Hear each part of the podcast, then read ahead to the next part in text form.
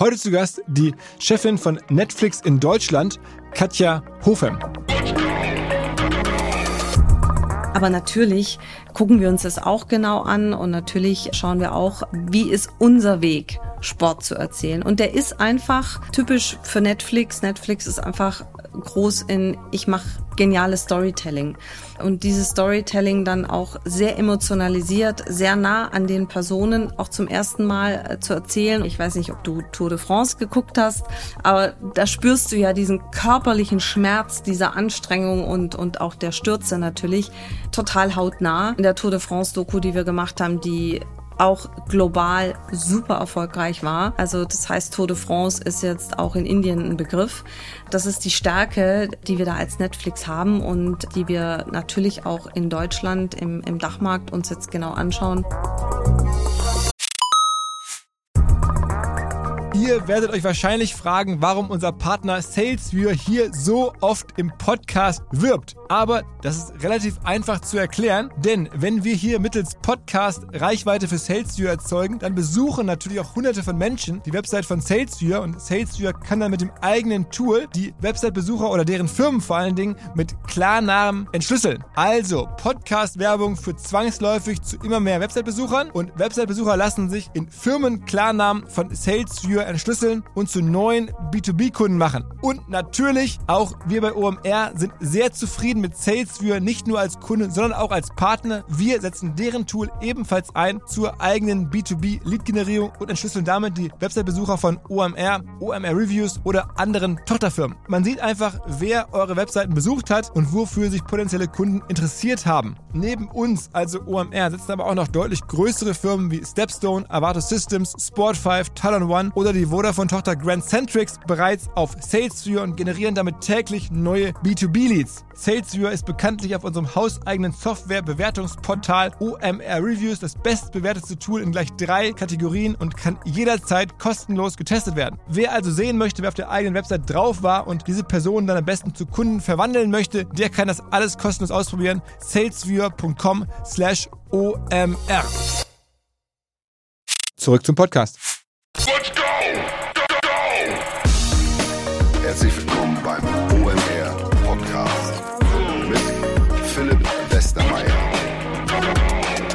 Heute mal wieder große Bewegtbild-Folge und zwar mit einer Dame, die wirklich wissen muss, wie das Bewegtbild-Game gerade so läuft, denn sie ist schon ganz, ganz viele Jahre dabei und auch jetzt mittendrin. Mal angefangen als Bewegtbild, noch vor allen Dingen Sparten TV hieß, war sie bei RTL 2 verantwortlich, dann später für den Frauenkanal Six, für den Männerkanal D-Max, war COO bei Pro7 und Geschäftsführerin bei Join, also dem Streaming-Angebot von ProSieben. Und jetzt ist sie gewechselt zu Netflix vor einiger Zeit. Natürlich die Frage, was ist anders bei Netflix als ähm, bei ProSieben? Glaubt sie eventuell nicht mehr an ProSieben, habe ich sie gefragt.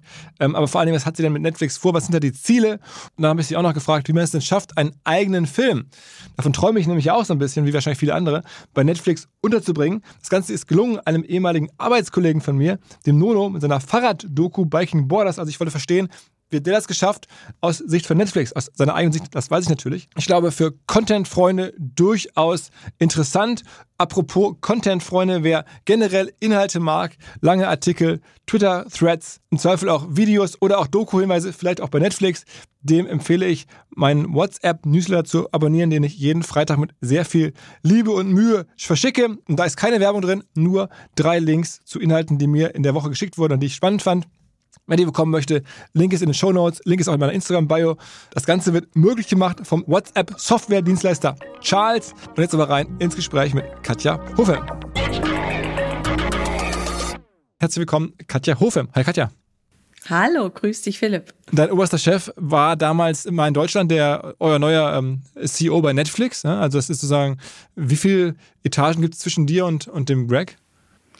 Oh Gott, äh, super Frage. Äh, drei gibt's. Eins, zwei, drei. Ja, genau. Die dritte wäre dann Greg. Also ja, heißt, wenn ich jetzt richtig gezählt habe. Du reportest dann sozusagen an einen ähm, amerikanischen ich, ich reporte, ne, ich reporte tatsächlich an einen amerikanischen äh, Chef, der aber in Amsterdam sitzt und für EMEA zuständig ist, ist der Larry Tanz. Ah, und dann geht's ein höher und dann, dann genau. ist dann, ist dann irgendwie sozusagen das Board und genau. man, man genau. de denkt ja bei Netflix immer sofort an, an, an, an ähm, euren sozusagen Reed Hastings ikonischen Gründer, aber der ist ja eigentlich jetzt raus. Ne? Das ist jetzt irgendwie ähm, Reed hat äh, so schön den Staffelstab übergeben an äh, Ted Sarandis und äh, an den Greg Peterson. Und äh, das ist so toll, weil Reed ist wirklich eine Inspiration selbst, wie man es schafft, in den Ruhestand zu gehen.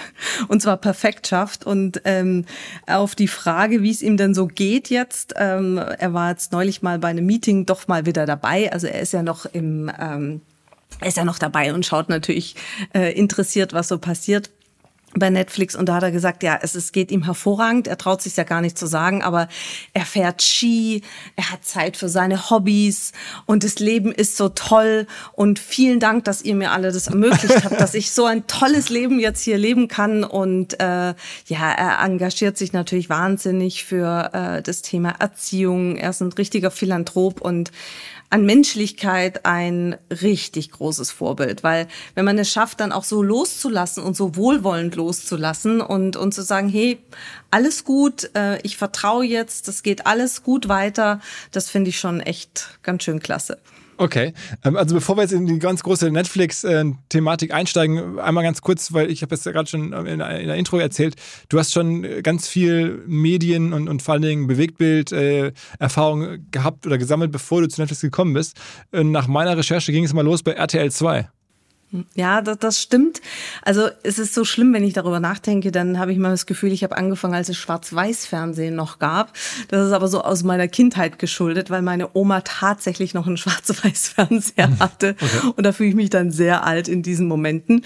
Ähm, aber so die erste Berührung mit Fernsehen, die war tatsächlich noch vor RTL 2. Das war während meines Studiums, habe ich ein Praktikum gemacht bei Tele 5.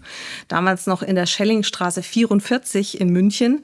Das alte Tele 5. Und da bin ich dann so ein bisschen hängen geblieben, habe am Wochenende immer in der Nachrichtenredaktion gearbeitet und habe dann Aufnahmeleitung gemacht. Und damals war es ja so, also du hast ein Praktikum gemacht und am Ende hast du eine Sendung geleitet nach sechs Wochen, ähm, weil es ja alles so diese goldene Pionierzeit war. Und es gab eigentlich niemanden, der so richtig wusste, was zu tun ist. Aber deshalb hat dann jeder alles gemacht und es war natürlich eine ganz großartige Schule. Und damals gab es dann auch so die ganzen äh, Big Brother-Geschichten und so, äh, die kamen da auf, als du da warst. Du bist dann auch irgendwann Senderchefin geworden. Hast du das mit angetrieben? Ja, genau. Also äh, der, der nächste Schritt war dann tatsächlich nach meinem Studium äh, zu RTL 2 zu gehen. Äh, ich hatte zwar immer noch so ein bisschen den Gedanken, ja, vielleicht wäre ich ja doch so eine ganz seriöse Auslandskorrespondentin ähm, für einen Spiegel oder fürs ZDF oder für die ARD. Also ich glaube, das hätte meine Eltern natürlich auch sehr gefreut. Und dann war aber das Stellenangebot Volontariat äh, bei RTL 2 in der Unterhaltungsredaktion damals oder beziehungsweise damals hieß es noch Show und Magazin. Und da habe ich dann zugeschlagen und bin dann auch tatsächlich genommen worden. Und ähm, ja, das war dann eben Mitte der 90er, das war 95, habe ich angefangen, 96, 97 und dann ging das so los, so diese großen Musikshows war so das allererste, was so wirklich total neu war. Also Bravo Super Show, The Dome mhm. habe ich ja gemacht ähm, und das war auch eine ganz tolle Zeit, sehr nah, sehr eng mit der Musikindustrie zusammengearbeitet. Witzigerweise in meiner jetzigen Position habe ich ein paar wieder getroffen getroffen, die immer noch an diesen Stellen sitzen bei Plattenfirmen. Und das ist ganz toll. Jetzt arbeitet man auf, auf einer anderen Ebene wieder zusammen. Und dann war tatsächlich so diese Zeit äh, Reality-Fernsehen. Und es ging los, da war ich in, äh, ähm, in Hilversum damals bei Endemol, bei John de Mol. Und da hat er gesagt, ja, also hier paar Formate gepitcht und übrigens, sie produzieren jetzt seit ein paar Wochen sowas ganz Neues, was ganz Verrücktes. Ähm, es heißt Big Brother, komm mal mit und dann bin ich auf Studiogelände und dann ist man da in dieses Kamerakreuz gegangen, ja, was so wirklich hinter der Scheibe, damals natürlich die Kameras noch von Kameraleuten hinter der Scheibe bedient ähm, und dann da reinzugucken und dann habe ich irgendwie mal, up, da passiert aber jetzt was ganz Großes. Also das ist ja Wahnsinn, das ist ja völlig irre. Und ich bin dann zurückgekommen, damals Josef Andorfer, Geschäftsführer von RTL 2 und habe ihm gesagt, boah, das ist der Knaller, das müssen wir kaufen, das ist total irre. Und das haben wir dann auch tatsächlich gemacht, das Format gekauft und na, the rest is history so ein bisschen. Ähm, und es war eigentlich der Beginn von Reality-Fernsehen in, in Deutschland du hast ja, glaube ich, dann auch später, ähm, äh, also die Geissens auch mit äh, auf den Sender gehoben. Ist das auch? Also das heißt, du hast schon einige. Nee, Geissens war es nicht. Geissens war, glaube ich, ein bisschen nach mir äh, bei RTL 2. Ich war ja bis 2006 dann dabei. Mhm. Aber ich habe so schöne Sachen ähm, gemacht wie Frauentausch, was ja bis heute noch läuft, wo ich immer gucke, okay, wie viele Episoden gibt's jetzt davon äh, in den letzten äh, fast 20 Jahren? Kochprofis, ähm, dann natürlich Popstars. Das war auch ähm, alles unter meiner Ägide noch, ähm, also quasi die erste Casting-Show, Pop-Casting-Show. Damals noch vor dem Mollton-Vorhang, äh, so ein schwarzer Vorhang, den man immer nimmt, um Sachen abzuhängen. Also wenn man das jetzt mit heute mit The Voice oder äh, Deutschland sucht den Superstar vergleicht, natürlich nochmal ganz anders, aber es hatte einen wahnsinnigen Zauber und Charme, ähm, auch schon damals. Und äh, genau, also sehr viele der Formate tatsächlich von damals, die haben so einen Weg geebnet, ja, und, und äh, teilweise sind sie ja heute auch noch on air. Und dann ging dein Weg durch verschiedenste Schleifen immer weiter. Du warst dann eine Weile bei Six, also einem reinen Frauensender, bei D-Max vorher, einem, einem Männersender, also so ein, ein, ein Nischenfernsehen, alles ausprobiert, also die ganze Bandbreite sozusagen, später dann ähm, Pro7, ähm, mit Join auch vor allen Dingen, glaube ich, so, sind das so die, die, die zentralen äh, äh Stationen gewesen? Habe ich jetzt das unterschlagen? Ja.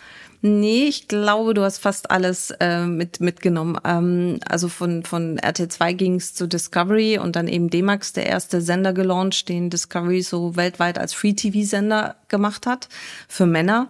Es war sehr, sehr spannend, ähm, auch so zu sehen, was, was lieben Männer und, und äh, es war immer klar, wenn es richtig explodiert und die Reifen qualmen, das war schon mal ein ganz wichtiges äh, Erfolgsrezept hat immer ganz gut funktioniert. Und wenn die äh, Männer in der Beringsee äh, die Fische gefangen oder die Krabben, die Königskrabben gefangen haben, das hat auch immer gut funktioniert.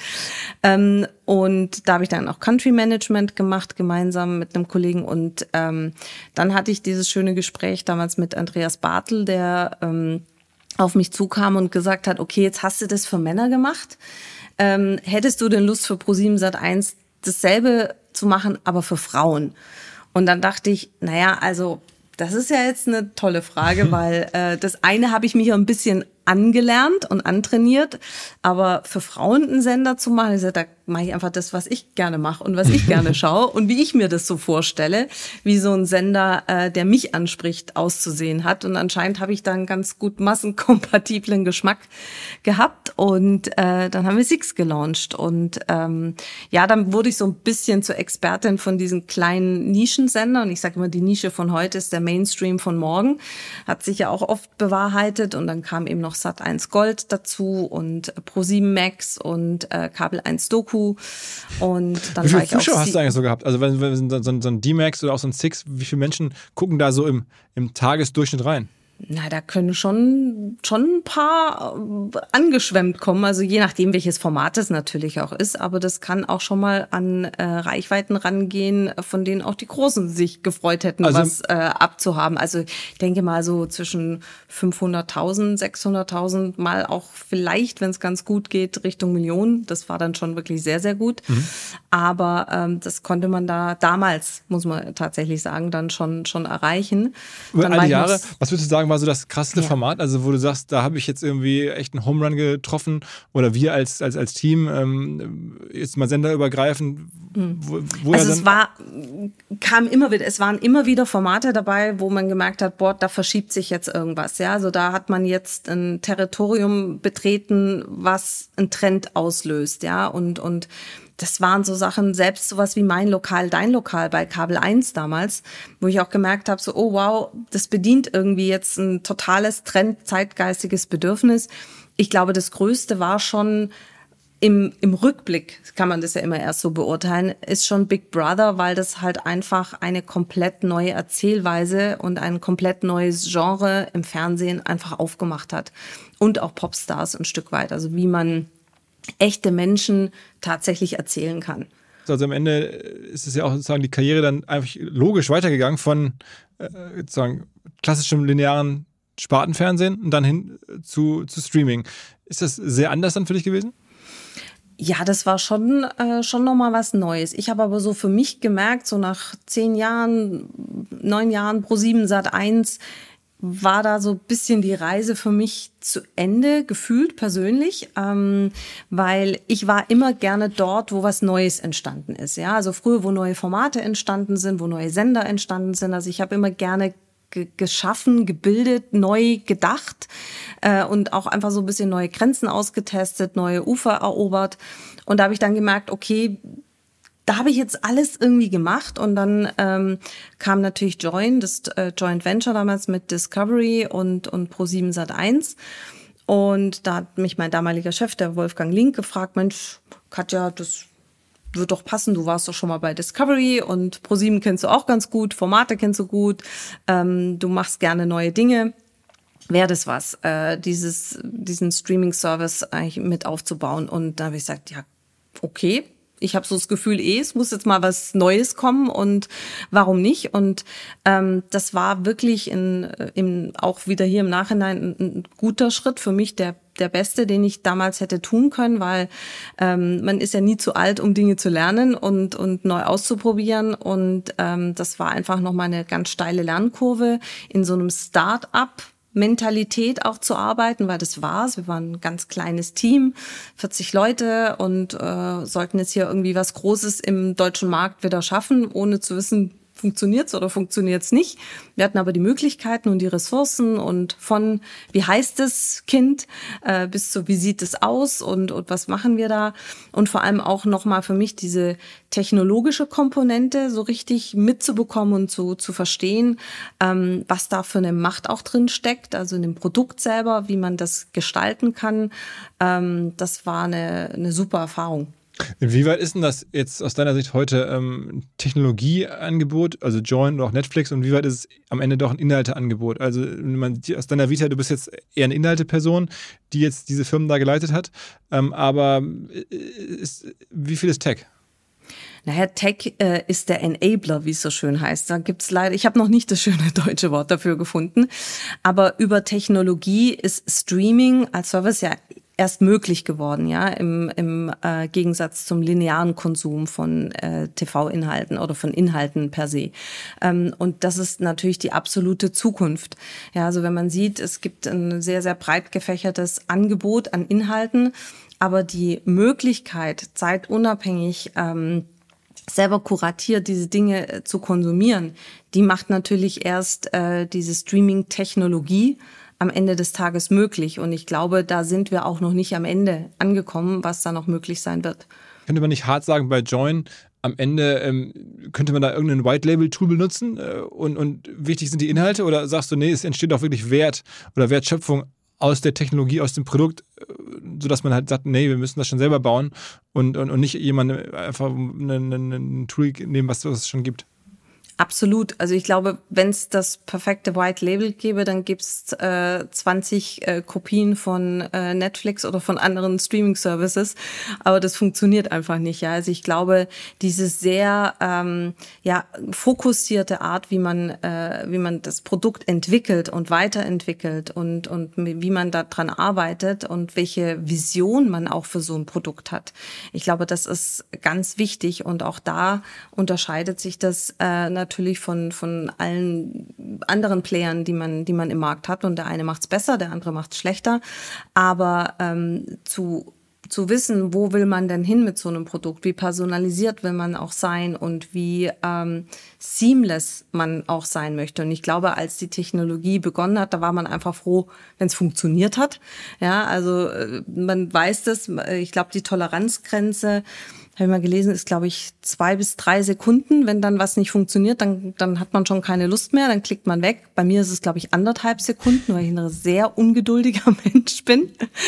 Aber ähm, das ist tatsächlich, dass es super erstmal seamless funktioniert alles und und äh, nicht hängt oder sonst irgendwas und dann eben noch ja eine Vision von einem Produkt auch zu haben, die, ähm, jetzt kommen wir doch auf Netflix, aber die bei Netflix auch von Anfang an wirklich ganz groß gedacht worden ist und da war, das ist schon ein ganz großer Unterschied und das hat nichts mit White Label Solutions zu tun.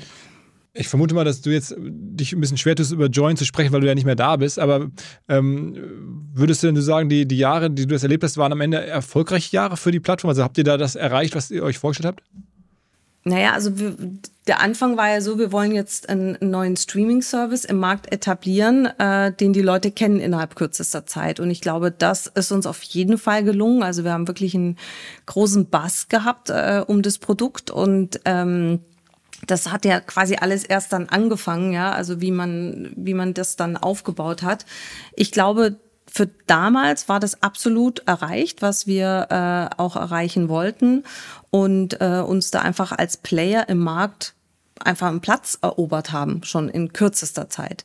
Und ich glaube, das war schon genau das, was alle Beteiligten da erhofft hatten. Aber ich meine, man braucht ja am Ende, um halt, wenn man auf eine Pro7-Gruppe draufschaut und sagt, die wollen jetzt zum Streaming-Service auch irgendwo werden, dann reichen einem da ja nicht ein paar tausend oder ein paar hunderttausend Abonnenten, sondern ich glaube, Netflix, da gibt es die Zahl von 10 Millionen angeblich, die in Deutschland Netflix abonniert haben. Zu also in Dach äh, äh oder Deutschland sind es 12 Millionen, genau. Also ja. ne, 12 Millionen, also ist da am Ende war Joy nämlich doch, doch noch ein Stück davon entfernt. Ja, auf jeden Fall, natürlich. Und aber sowas, das darf man auch nicht vergessen, das braucht natürlich auch Zeit.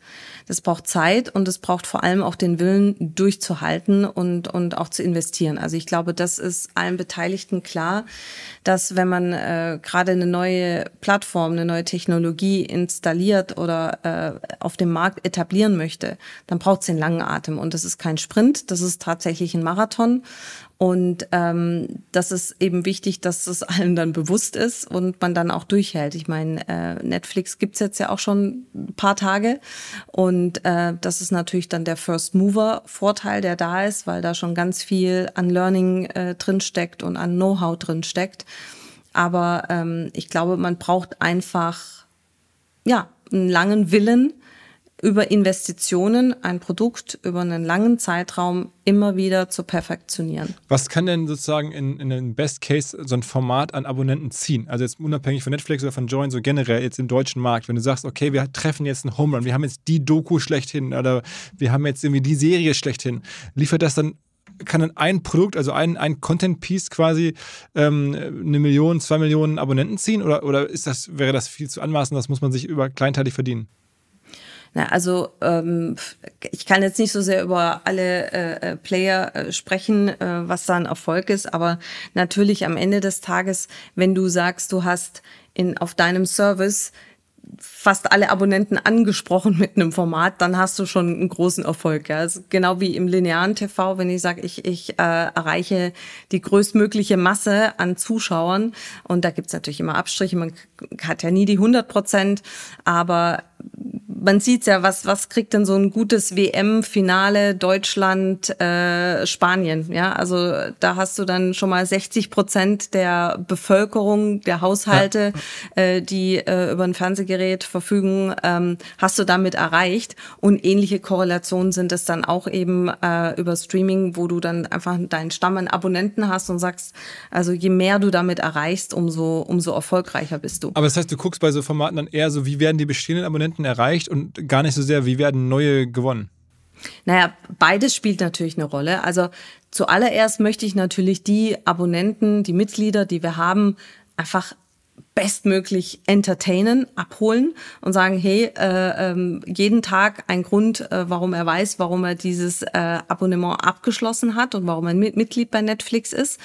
Ähm, aber über das Wachstum hinaus will man natürlich auch, oder über die Abonnenten, die man schon hat, die Mitglieder, die man schon hat, will man natürlich auch neue wieder werben. Und es passiert aber ganz oft dann einfach automatisch, wenn man so einen Bass kreiert, wenn man äh, weiß, oh wow, da gibt's was ganz Neues, das interessiert mich jetzt, das habe ich so noch nicht gesehen oder das kann ich so auch nicht sehen ähm, im, im linearen Angebot oder vielleicht auch generell im Angebot im Markt, dann äh, wächst man natürlich auch mit der Plattform.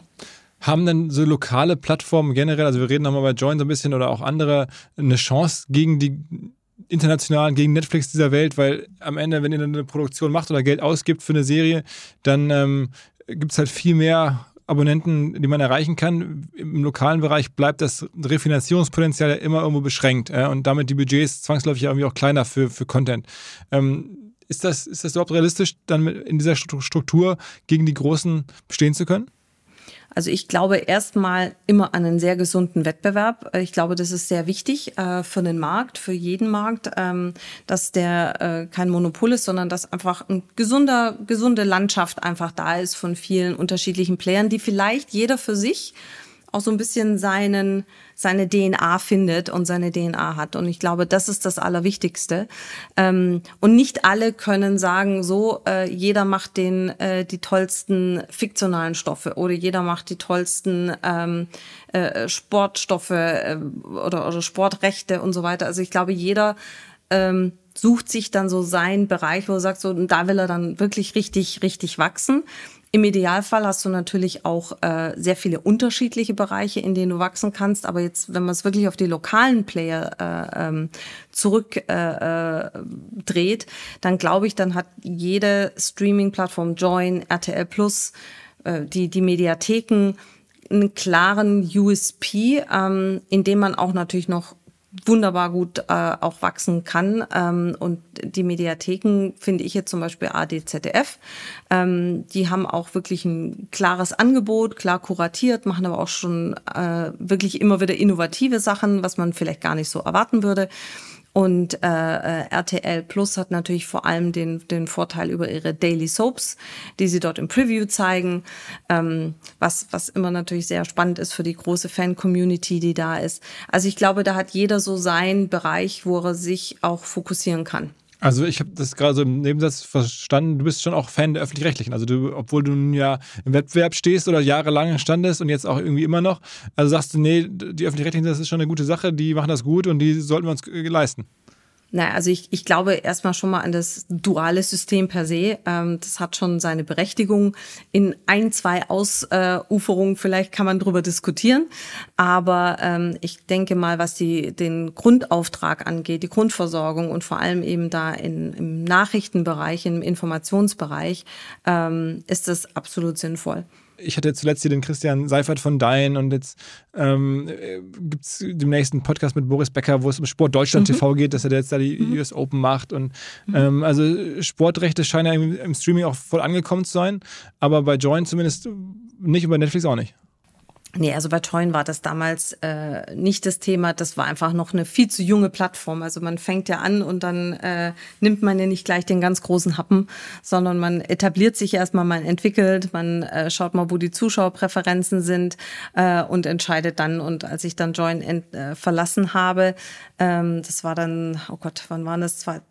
2021, genau, da war es auch noch kein Thema. Also von daher ähm, Sportrechte, Sport verfolgt mich auch schon mein ganzes Berufsleben, immer wieder Diskussionen, immer wieder äh, die Überlegungen, äh, investiert man in Sport? Sport ist eine große Wette, aber natürlich weiß man auch, dass es gerade in Deutschland ein paar Sportrechte gibt, die natürlich spannend sind und die haben meistens mit einem runden Ball und 22 Leuten auf dem Platz zu tun. Ähm, aber ähm, war damals kein Thema. Es gibt ja auch spannende, also so Nischensportrechte. Also Darts zum Beispiel hätte ich jetzt gedacht, ja. irgendwie, wo man wenig Geld doch überproportional viel bewegen kann. Ne? Also vielleicht ausgewählte Tennisspiele. Ich meine, ihr habt ja auch bei, bei in den Nischenkanälen, glaube ich, mit Autoschrauben viel gemacht, so Tuning. Also da hätte ich jetzt auch gedacht, dass man da vielleicht kleinere Rennserien genau. oder sowas machen könnte.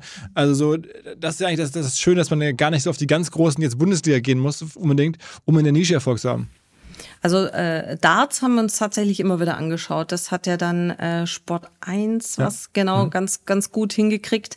Ähm, am Ende des Tages solche kleineren Nischen, das sind Nischensportarten, wo ich dann auch denke, da sind auch Millionen Leute, die das toll finden oder die dahinter sind weltweit oder international, ähm, hat ganz viel immer mit Helden zu tun. Ähm, wenn da wirklich dann Helden da sind, äh, denen man gerne folgen möchte, die die erfolgreich sind, denen man es gönnt, die ein großes Charisma haben oder auch einem Team folgen möchte, äh, dann macht es meist ganz viel aus, äh, dass so ein Sport plötzlich eine Aufmerksamkeit bekommt, die über eine kleine Hardcore-Fangruppe auch äh, hinausgeht ähm, und auch wie man es präsentiert. Und ich denke mal, wir haben ja damals bei ähm, Pro7 Max tatsächlich einen großen Schritt gemacht mit der NFL Mhm. Und jetzt schau mal, wo es jetzt ist. Jetzt ist RTL. Ich habe heute erst äh, äh bei DWDL gelesen, wie es aussehen wird, wenn RTL jetzt den Sport übernimmt. Und ich erinnere mich, wir haben das damals äh, gekauft für äh, nicht so viel Geld, weil es einfach noch niemand äh, kannte. Es gab eben den, äh, den Super Bowl, aber sonst war ja nicht so viel da, äh, was man wusste. Und dann auf einmal hat man eine andere Art der Präsentation auch gewählt, mit, äh, mit dem Icke zum Beispiel und, und dem ähm, äh, Holger Stecker. Also wirklich ganz, ganz tolle Art, wie man einen Sport neu interpretiert und neu darstellen kann. Und äh, plötzlich hast du eine riesengroße Fan-Community. Ähm, das Ganze wurde dann eben auf ProSieben hochgezogen und ist jetzt eben äh, bei RTL. Und es zeigt schon, man kann es schaffen, so kleinere Nischensportarten mit den entsprechenden Helden, mit den entsprechenden andersartigen Präsentationen auch tatsächlich groß zu machen. Aber da, da gibt's nicht so viele. Ne? Also wenn man jetzt mal guckt, über was haben wir jetzt gesprochen, dann, dann ist es einmal Darts und, und NFL in den letzten zehn Jahren.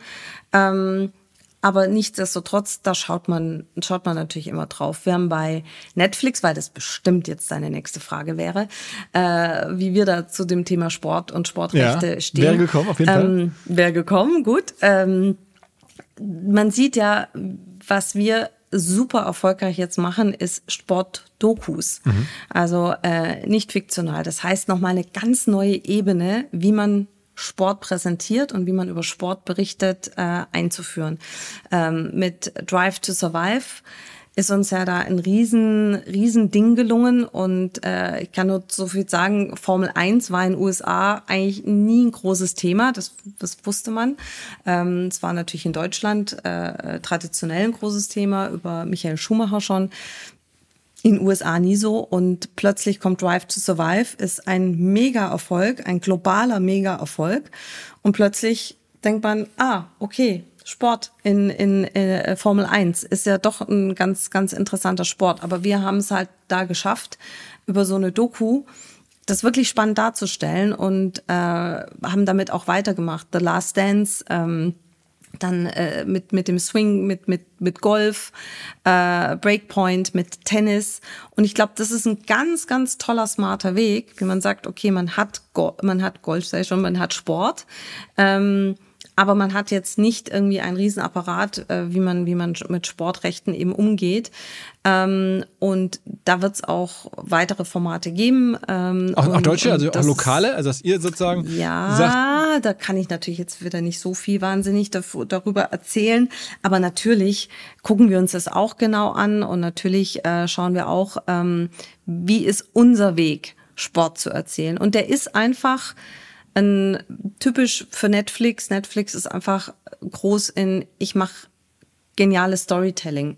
Und ähm, und dieses Storytelling dann auch sehr emotionalisiert, sehr nah an den Personen auch zum ersten Mal äh, zu erzählen. Und das ist gar nicht so sehr nur eine Doku, wo ich sage, ich halte da halt drauf und die sitzen verschwitzt in der Kabine oder wo auch immer und ziehen sich um und ich frage, wie geht's ihnen, sondern das ist wirklich ich sage jetzt mal, ich bin wirklich dabei. Ich weiß nicht, ob du Tour de France geguckt hast, mhm. aber da spürst du ja diesen körperlichen Schmerz dieser Anstrengung und, und auch der Stürze natürlich total hautnah. Und, also in der Netflix ähm, Tour de France Doku, ne? Also ja, genau, genau, genau, in der Tour de France Doku, die wir gemacht haben, die auch global super erfolgreich war. Also das heißt, Tour de France ist jetzt auch in Indien ein Begriff. Ähm, und das ist einfach, das ist die Stärke, äh, die wir da als Netflix haben und ähm, die wir natürlich auch in Deutschland im, im Dachmarkt uns jetzt genau anschauen. Aber gib mir ein paar Hinweise, was könnte es denn sein? Also es, ich meine, ich habe die, die Bayern-Doku gab es ja schon bei Amazon kürzlich. Ja. Ähm, äh, also es wird ja schon. Sowas wäre es nicht. Es wäre ein bisschen anders. Oh, oh, oh okay, okay. Ja, ich, also ich, ich verspreche dir, du wirst einer der ersten sein, wenn wir was drüber erzählen können. Aber es ist, es ist schon was in Arbeit im Hintergrund es ist bei uns immer alles in Arbeit im Hintergrund. Also wir arbeiten natürlich an ganz vielen Themen immer gleichzeitig und äh, es ist ja klar, dass wenn so ein Thema einfach so gut funktioniert, ähm, dass man sich einfach anschaut, okay, was was kann denn dann hier aus dem lokalen Markt kommen, was da auch wieder eine neue Art des Storytellings etablieren kann. Wir haben einen neuen Partner hier im Podcast, an dem wir mit OMR auch zu einem ganz, ganz kleinen Teil beteiligt sein dürfen. Die Rede ist von Along, eine Firma, die folgendes Problem löst. Und zwar B2B-Verkaufsprozesse sind sehr kompliziert meistens.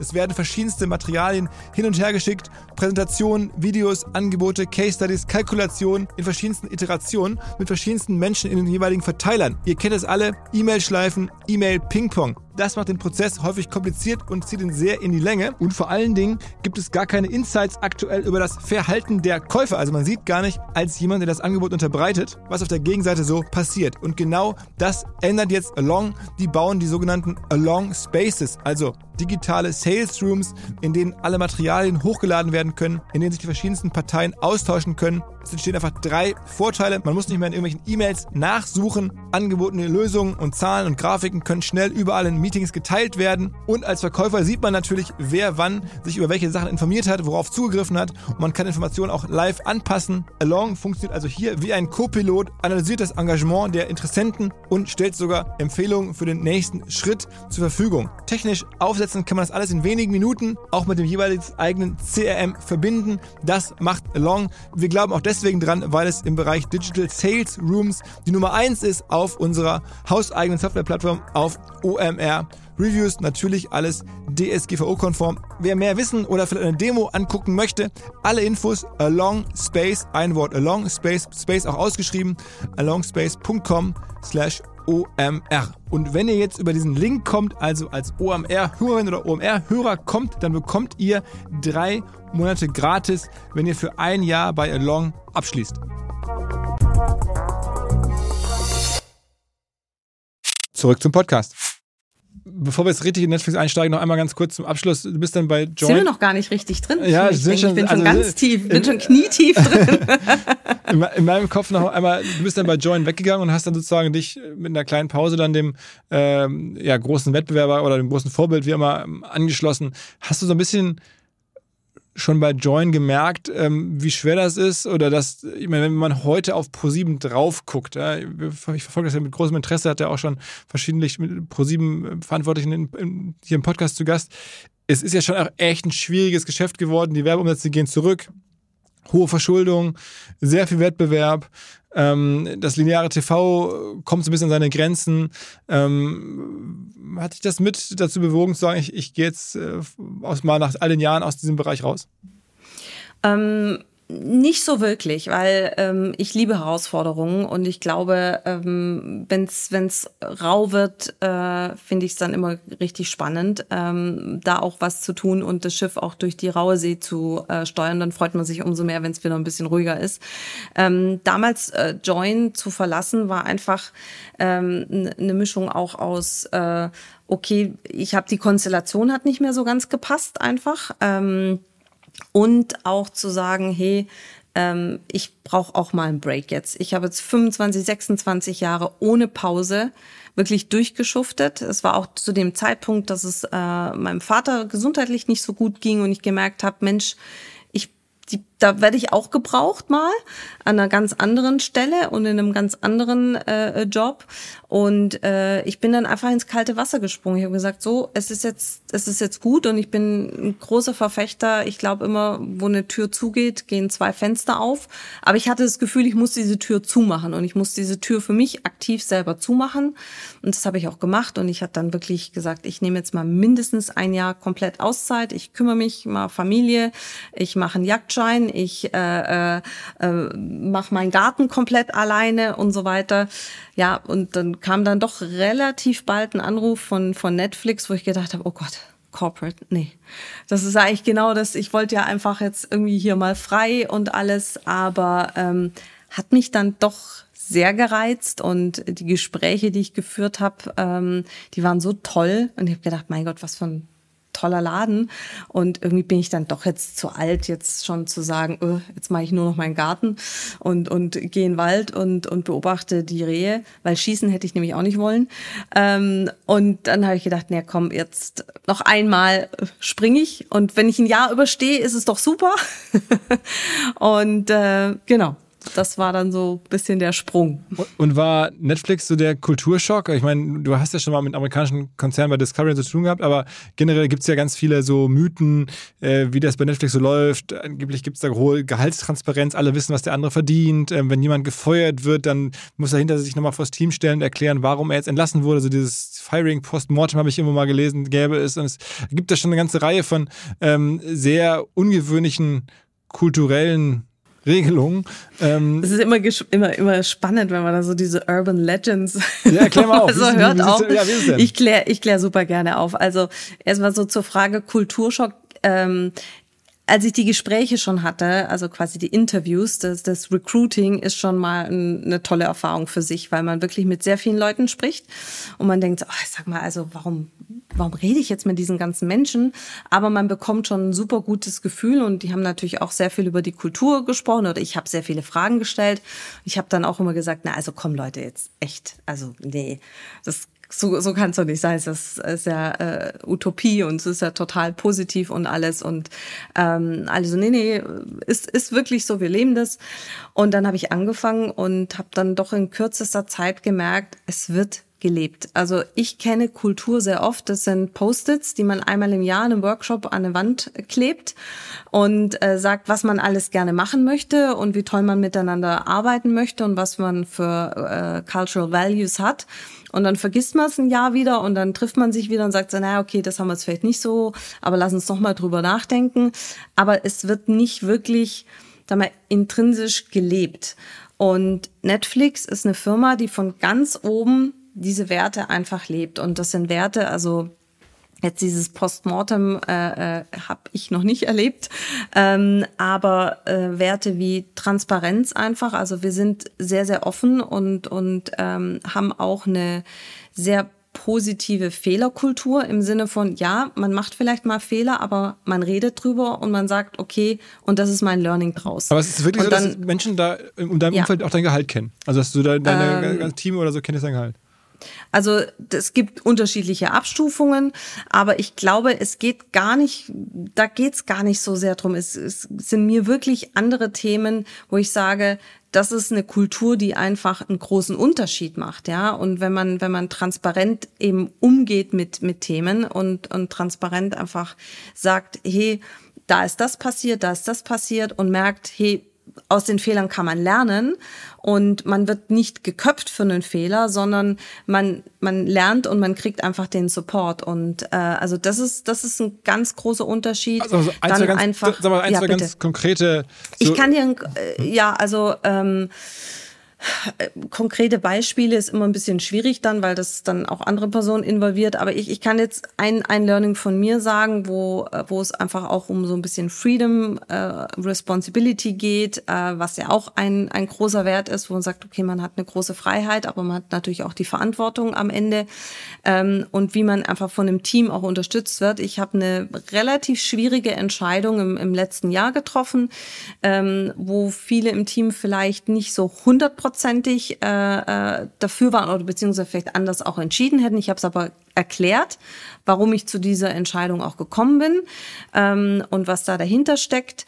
Und das Tolle war dann, äh, nachdem ich das alles kommuniziert hatte, habe ich wahnsinnig viele Messages bekommen, also auch von cross-functional Teams, wo drin stand, okay, ich hätte vielleicht anders entschieden, aber we got your back. Äh, wir unterstützen dich, sag, was du brauchst, wir kriegen das hin. Und sowas habe ich noch nie in der Form erlebt. Das war wirklich ein Moment, der mich wahnsinnig berührt hat, weil ich gemerkt habe, okay, hier geht's wirklich um ein Dream Team, was wir sind ähm, und wirklich alle vereinen und und äh, selbst wenn jemand sagt, okay, ist jetzt vielleicht nicht meine Entscheidung, aber ich committe mich jetzt darauf, weil die ist jetzt gefallen und jetzt machen wir alles möglich, damit es bestmöglich umgesetzt wird. Ähm, das ist für mich, das war wirklich auch so ein Moment, wo ich gemerkt habe, okay, das ist alles ernst hier und, und äh, wir leben das und wir leben das auch jeden Tag. Aber es und wir beschäftigen keine, uns damit. keine Kurse, wo die du hast belegen müssen. Also ne, die Kollegen von Amazon haben mir erzählt, auch eine amerikanische spezielle Kultur, dass man erstmal so lernen muss, wie man so ähm, vorbereitende ähm, Präsentationen, Unterlagen schreibt für so Termine. Also da geht man in so Termine rein und bringt dann so seine, nicht so PowerPoint mit, sondern bringt dann halt so Unterlagen mit, äh, die da vorab rumgeschickt werden. Ähm, das wird dann erstmal den Leuten beigebracht und so. Also sowas Extremeres, wo du richtig umgeschult wurdest, wo du gesagt wurde, nein, hier ist es jetzt anders, das gab es bei Netflix nicht.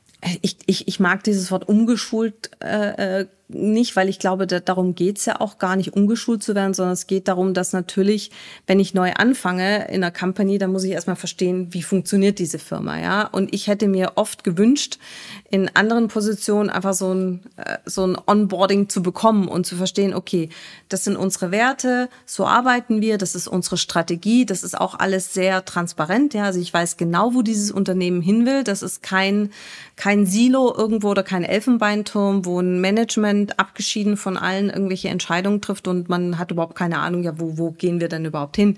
Das hatte ich natürlich in meinen ähm, vergangenen Jahrzehnten im, im Job immer wieder mal, wo ich gedacht habe, ja, aber jetzt verstehe ich gar nicht, wo, wo, wo geht's denn lang? Und das war immer so ein Geheimnis. Wir wissen alle genau, wo wir hinlaufen. Äh, äh, laufen. Und, ähm, und das natürlich, das gehört dazu. Und das hat nichts jetzt mit Umschulen oder sowas zu tun, sondern man lernt es einfach, man versteht es, man, man äh, bekommt da wirklich alles, was man braucht, an die Hand, um eben so zu arbeiten und äh, um auch zu verstehen, wie funktioniert's. Und ich kann noch einen Punkt vielleicht auch rausgreifen, das ist Feedback geben, ja. Und ähm, ich erinnere mich auch, ich hatte Feedback-Gespräche, die gingen einmal im Jahr, äh, ja, passt schon, oder? Okay, tschüss. Äh, gehen wir einen Kaffee trinken. Ähm, und das wird einfach auch ganz anders gehandhabt jetzt bei Netflix. Feedback ist ein integraler Bestandteil der Kultur. Das heißt, ich gebe Feedback nach oben, nach unten ähm, und ähm, es wird auch gefördert und ich weiß zu jedem Moment, wo ich stehe. Ja, und, und ähm, es hilft mir ja auch besser zu werden in dem Moment. Und ähm, das ist wirklich, wirklich ganz, ganz großartig, weil ähm, das hat viel mit Vertrauen zu tun, ja, also man ist dann auch sehr vertrauensvoll natürlich. Ähm, aber das ist zum Beispiel ein Muskel, den man echt trainieren muss. Der ist auch keiner, der in unserer deutschen Kultur irgendwie angeboren ist. Da gibt es andere Kulturen, die können das, können das eher. Ähm, in Deutschland ist man jetzt nicht so direkt und sagt, du hör mal zu, in dem letzten Meeting, da hast du was gesagt, das habe ich jetzt nicht ganz verstanden und ich fand auch die Art, wie du es gesagt hast, kam jetzt nicht so gut an. Äh, warum hast du das so gemacht?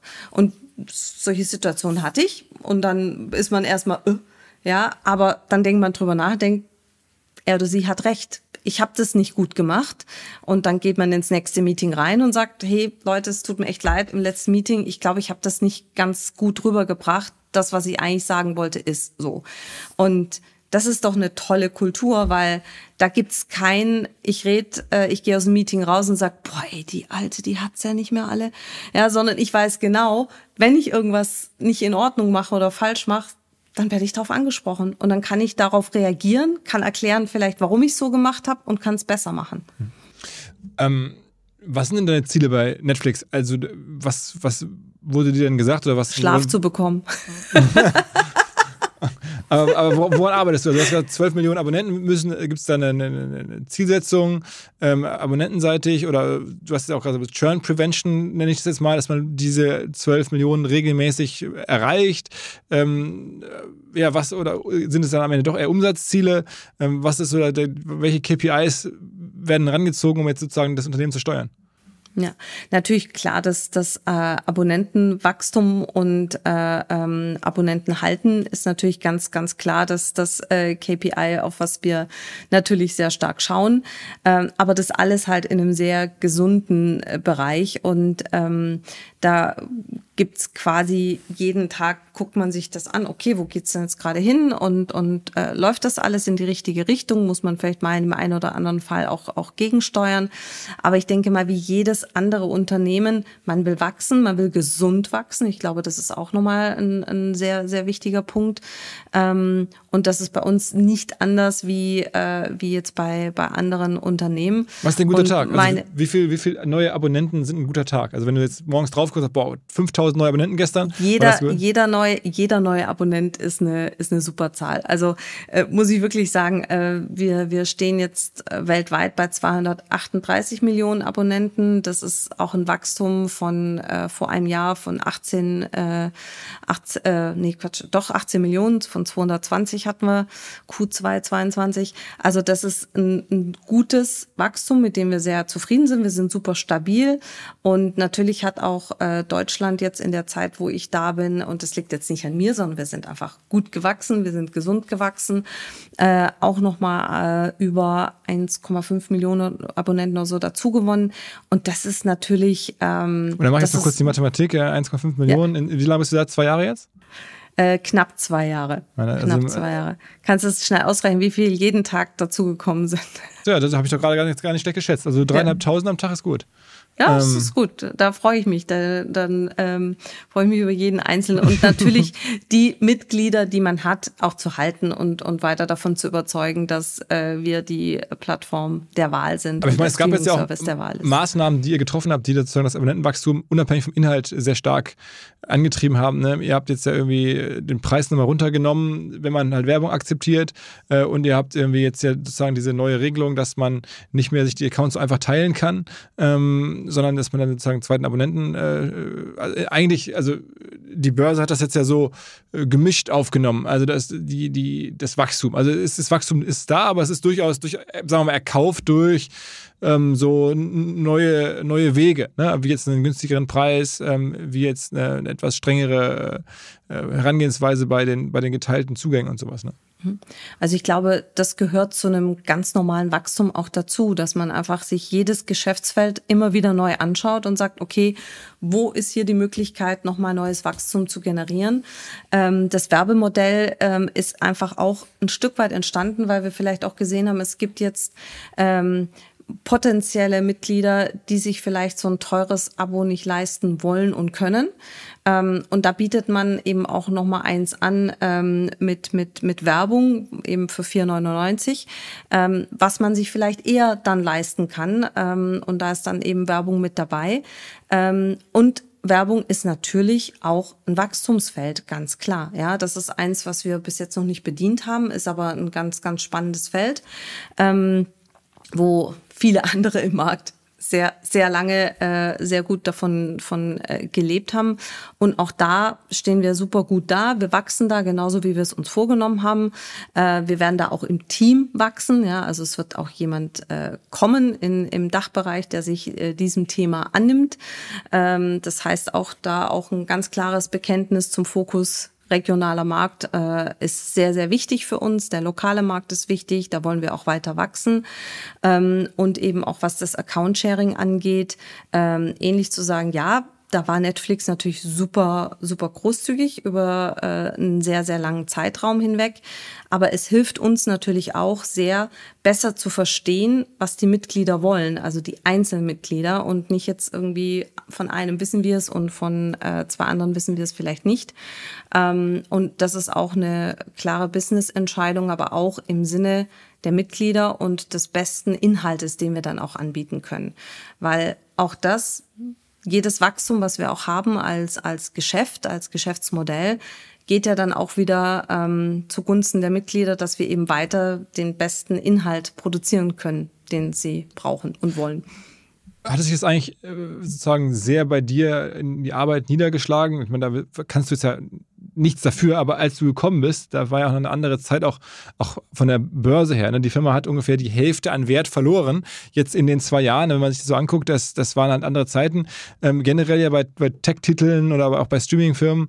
Ähm, jetzt ist sozusagen sehr viel Wert verloren gegangen.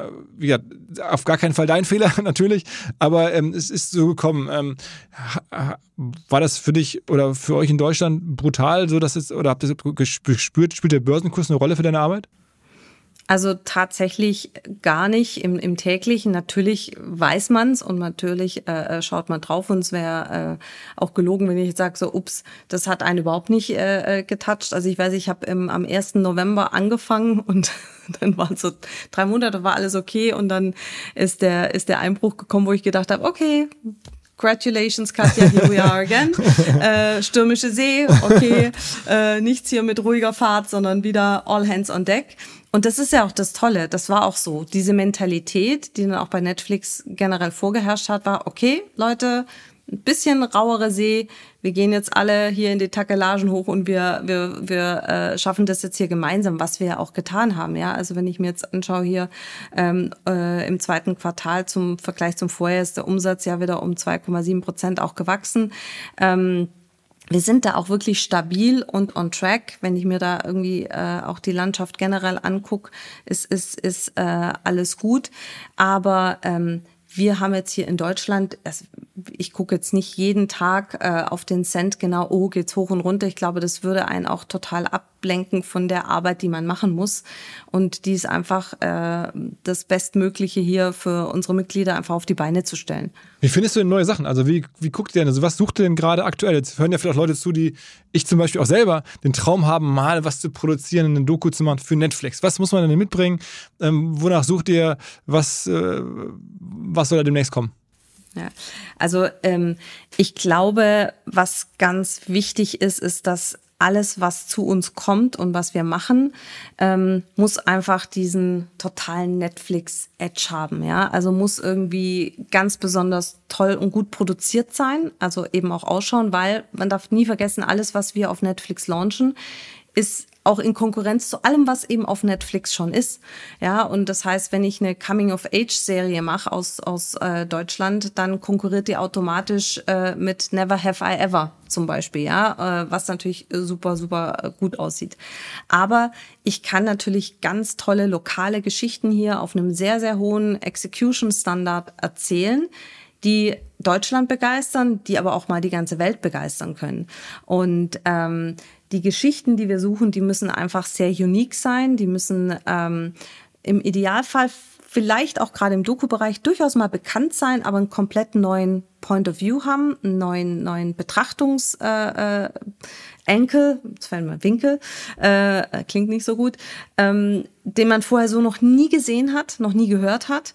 Ähm, und das nenne ich dann immer so ein bisschen mein Netflix Edge, ähm, dass wir einfach immer noch so ein bisschen einen drauflegen. Wir wissen alle, das deutsche Publikum ist immer ein bisschen kritischer als als äh, Publikum Publika in anderen Ländern. Ähm, und deshalb muss ich da irgendwie immer extra gut natürlich sein. Ganz wichtig für uns ist immer dass die Story, die dem Ganzen zugrunde liegt, jetzt vor allem eben auch im fiktionalen Bereich. Das müssen ganz nahbare Charaktere sein, mit denen will ich mitgehen, mit denen will ich mitfiebern, mitleiden, mich mitfreuen. Ähm, und das kann eine tolle Geschichte, kann in jedem Genre passieren. Ja, also ähm, das kann ein Crime-Thriller sein, das kann eine Action-Serie sein, das kann eine Rom-Com sein, das kann äh, eine Dramaserie sein oder eine Comedy. So, sag mal zwei Beispiele ähm, von, von, von Produkten, die in den letzten Monaten gekommen sind. Also vielleicht einmal aus dem Doku-Bereich und einmal aus dem äh, fiktionalen Bereich, ähm, wo du sagst, na, davon hätte ich auch gerne mehr. Also wie so Jerks-artig. Das, das waren jetzt für Netflix Deutschland echt in den jeweiligen Bereichen Dinge, die haben gut funktioniert. Ja, das haben wir ja schon, das haben wir ja schon ganz gut geschafft hier mit äh, unserer Kaiserin zum Beispiel, mhm. äh, wo es jetzt dann auch äh, eine, natürlich eine zweite Staffel gibt. Die war äh, fünf Wochen in Top Ten der nicht englischsprachigen äh, äh, Titel weltweit. Also das, das ist ein Riesenerfolg gewesen. Sie war aber vor allem in Deutschland ein großer Erfolg, weil wir gucken immer zuerst nach dem lokalen Markt. Das ist wichtig, weil deshalb gibt's uns. deshalb gibt's die Experten, die wissen, wie der deutsche Markt äh, funktioniert. Ähm, und da wollen wir nämlich zu, zu allererst natürlich begeistern. Dann hatten wir natürlich mit Cleo eine tolle Serie. Wir haben im Filmbereich, ich glaube, im Westen nichts Neues, brauche ich nicht mhm. groß zu erwähnen, was das für ein Abräumer war. Also vier Oscars gewonnen, ne? Vier, vier Oscars, äh, sieben BAFTAs, neun Lolas und diverse andere Auszeichnungen noch. Aber das ist toll, diese Auszeichnung zu haben, aber die größte Auszeichnung war, dass es ähm, so viele Menschen weltweit begeistert hat. Ja, also das äh, war 23 Wochen in den Top 10, in den globalen Top 10, was echt eine Leistung ist. Das heißt, selbst jemand in Mexiko hat diese, diese, diesen tollen Film von Sascha Bühler und ihrem tollen Team äh, angeschaut. Also das, das ist äh, ein ganz, ganz großartiger Erfolg. Und ähm, jetzt auch gerade mit Blood and Gold haben wir auch wieder ein bisschen, sag ich mal, äh, Quentin Tarantino-esken äh, äh, Western-Style äh, äh, Kriegsfilm gemacht, oder Kriegsfilm ist nicht wirklich, sondern ein, ein, ein Film angesiedelt im Zweiten Weltkrieg, Ende des Zweiten Weltkrieges, der auch super erfolgreich war. Ähm, also das heißt, da von denen möchte ich einfach mehr haben. Mhm. Und äh, ich glaube, das, was wir jetzt so in der Pipeline haben, was jetzt kommt, jetzt im September launchen wir Liebeskind, ähm, eine, auch eine Thriller-Serie nach einem äh, Vor, nach einer Vorlage von Romy Hausmann Roman, dem Buch. Das ist auch ganz großartig geworden. Und, und das sage ich jetzt, nee, das ist eine fiktionale äh, Serie. Und äh, die ist auch, die setzt auch nochmal ganz neue Standards, wie man Thriller-Serien erzählen kann hier aus Deutschland raus. Und die braucht sich auch nicht zu verstecken. Ähm, und im, im Doku-Bereich fangen wir erst so richtig an. Also äh, da haben wir jetzt so richtig ja auch All Hands on Deck. Wir sehen äh, Dokus oder Non-Fiction, wie wir es nennen, ist ein ganz großer Wachstumsbereich, ist auch übrigens ein Genre, was in Deutschland noch gelernter ist, ähm, wo es auch wirklich viele tolle Firmen gibt, die das ganz, ganz großartig machen. Ähm, da kommt jetzt mit Söring auch eine im Herbst eine Doku, ähm, die nochmal diesen Fall von einem auch neuen Blickwinkel äh, erzählt und zeigt. Ähm, es ist der Fall der ähm, äh, Jens Söring, der ja sehr lange im Knast saß, in, in lebenslänglich eigentlich in den USA, weil er beschuldigt war, die Eltern seiner Freundin ermordet zu ah, okay. haben. Mhm.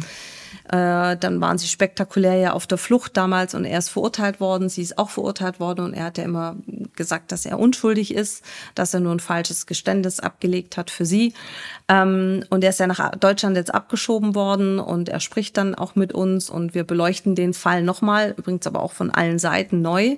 Und das ist das, was ich meinte. Das ist das, was, was für uns da super, super funktioniert. Und im nächsten Jahr haben wir, glaube ich, das Dreifache an Non-Fiction-Titeln verglichen wie mit äh, wie in diesem Jahr.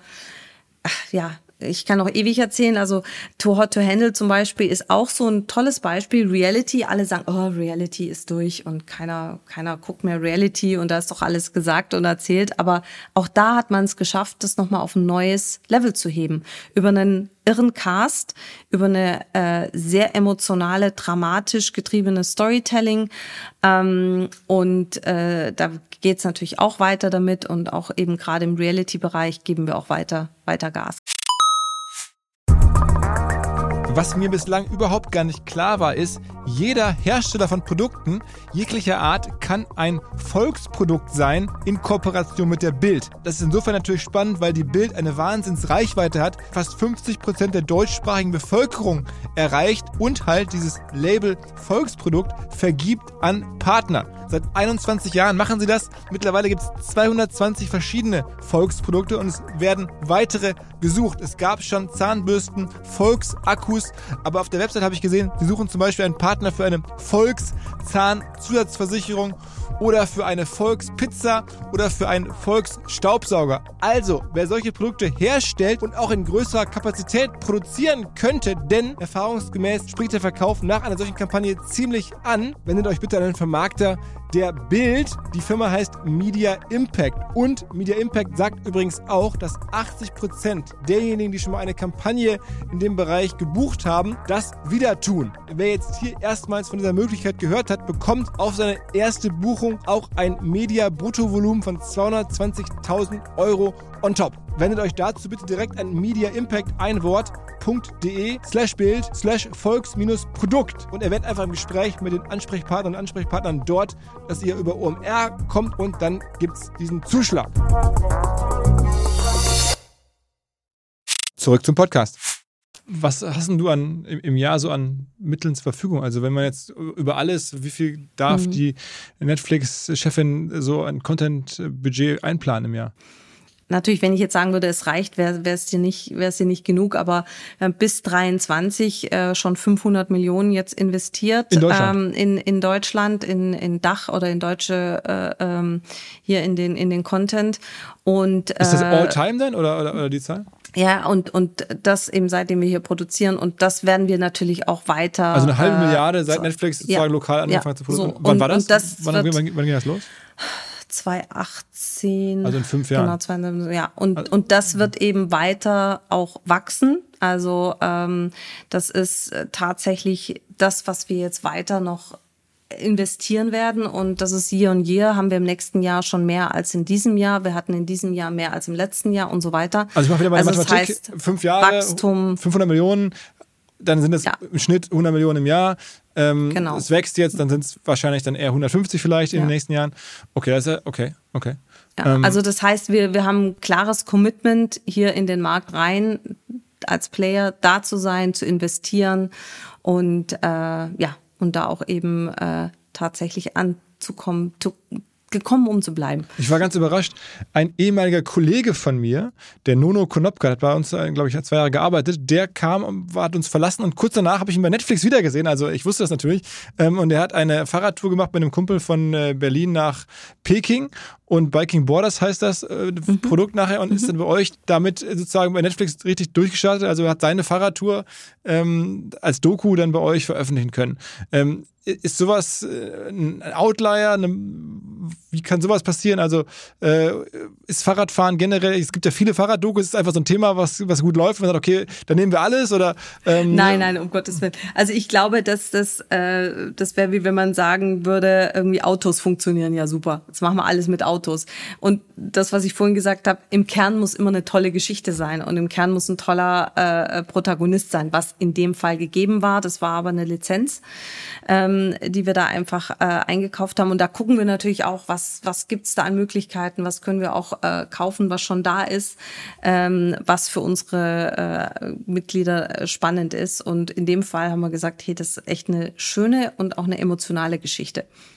Also, okay, das heißt bei euch, aber sowas wird dann auch schon gescreent, weil ich meine, der war ja vorher kein Filmemacher, Ja. sondern hat bei uns gearbeitet ähm, Ja. und, und ist dann mit dem Fahrrad losgefahren. Also so einen Traum haben, glaube ich, viele. Er hat es dann auch durch, durchgezogen und dann haben die jetzt auch ge- geil also gefilmt, muss man sagen.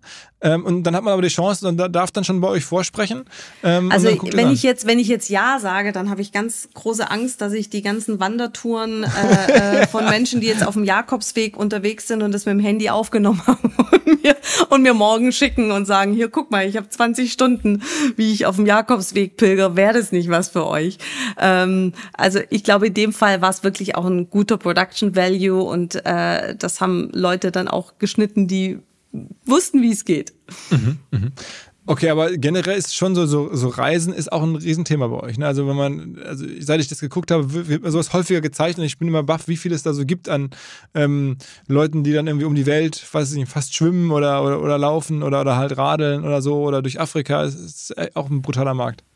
Ja, also äh, ist jetzt spannend. Jetzt hast du natürlich verraten, was deine Präferenzen sind, wenn dir das immer angezeigt wird.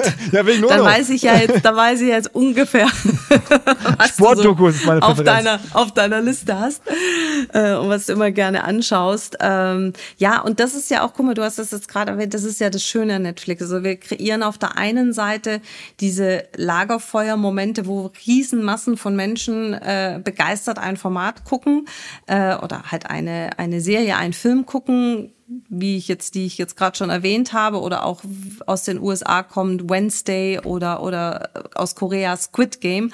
Aber dann gibt's eben auch so diesen Me-Moment, den ich dann auch habe für mich alleine, wo ich sage, ja, mich interessieren aber so diese Reisegeschichten und, und wenn jemand irgendwie äh, zu Fuß einmal durch China latscht, dann gucke ich mir das eben auch wahnsinnig gerne an, wenn es gut gemacht ist.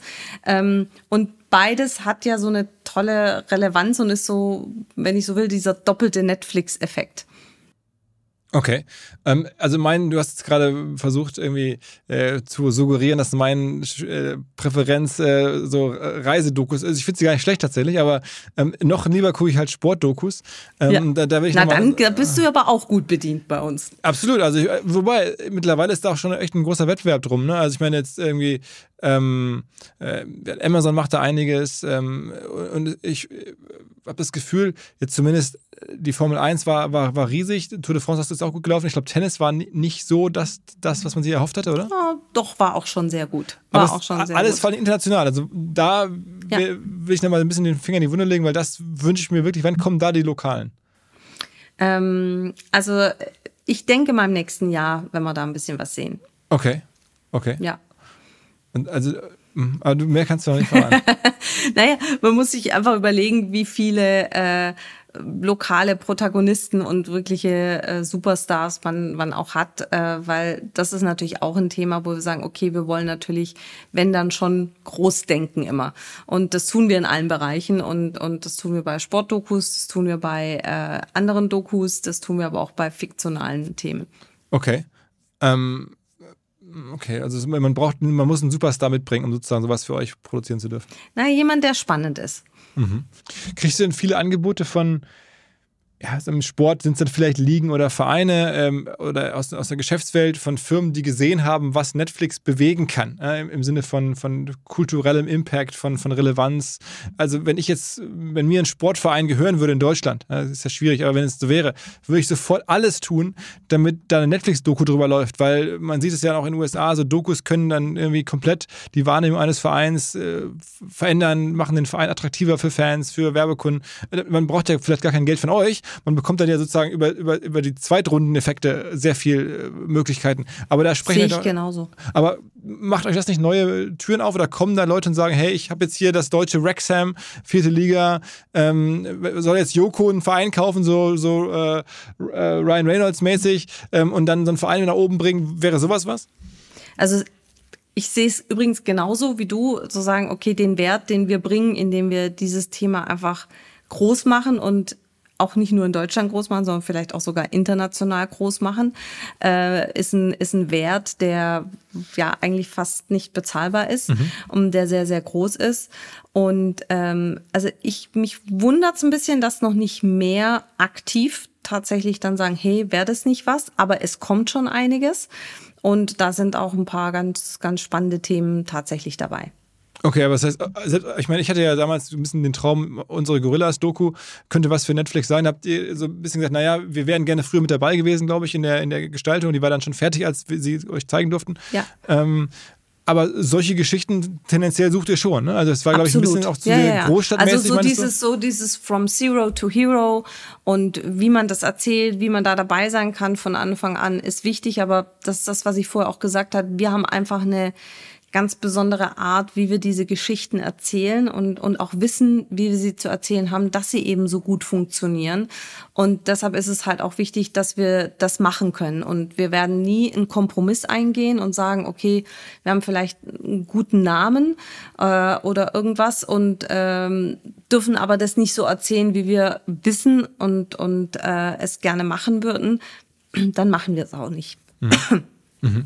Okay, aber äh, rein theoretisch seid ihr da schon offen für, für, für Anfragen und keine Absolut. totale Abneigung. Sobald eine Marke irgendwo auftaucht, äh, zieht ihr zurück, sondern ihr sagt, nein, wenn die Geschichte gut ist, wenn da ähm, ja. Äh, ist dann euch auch recht, dass da jemand anders dann profitiert, wie das ja bei der Formel 1 oder bei den ja auch ja. der Fall ist. Das, ja, absolut, absolut. Okay. Okay. Also das ist dann schön, wenn, wenn alle Beteiligten am Ende auch glücklich rausgehen aus so einer Partnerschaft. Und deine alte, ähm, dein altes Talent sozusagen jetzt wieder so Grenzen zu äh, äh aller Big Brother äh, vielleicht zu dehnen oder äh, zu stretchen, das kommt auch nochmal oder? Ja, auf jeden Fall, auf jeden Fall. Also ich denke mal, jede neue Serie, jeder neue Film, jede neue Non-Fiction ist ja schon was Neues und ist ja schon ein, ein neuer Weg, wie ich was erzähle. Das auch, was ich jetzt erzählt habe mit Liebeskind, ist auch ein neuer Weg, wie ich Thriller eben äh, erzähle. Das sind viele kleine äh, oder kleine große Elemente, die sowas dann wirklich ähm, ja außergewöhnlich machen und ähm, wie ich auch wieder ja, neue Genres vielleicht auch definieren kann.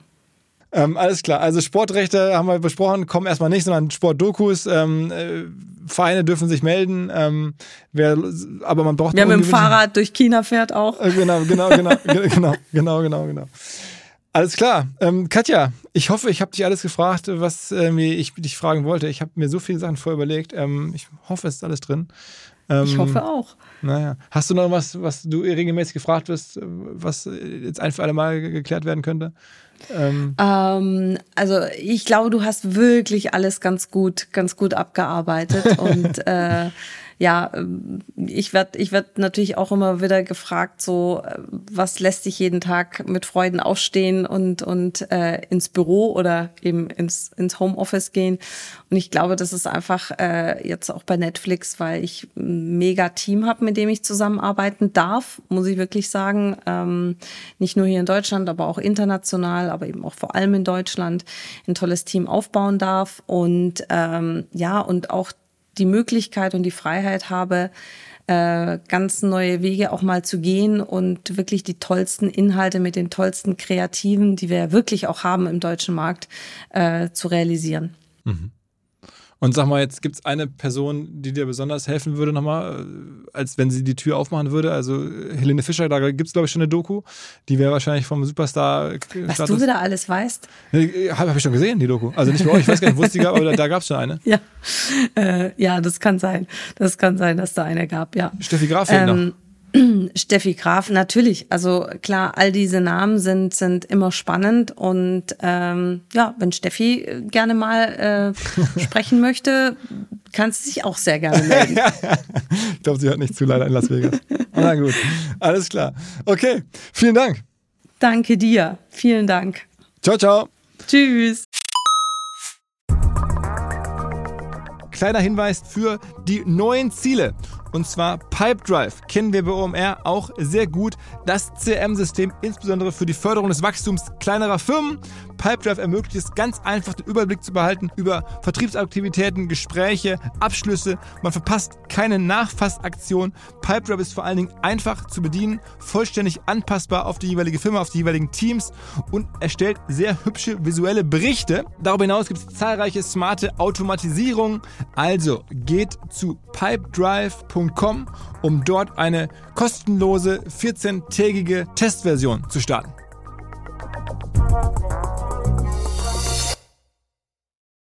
Zurück zum Podcast. Dieser Podcast wird produziert von Podstars bei OMR.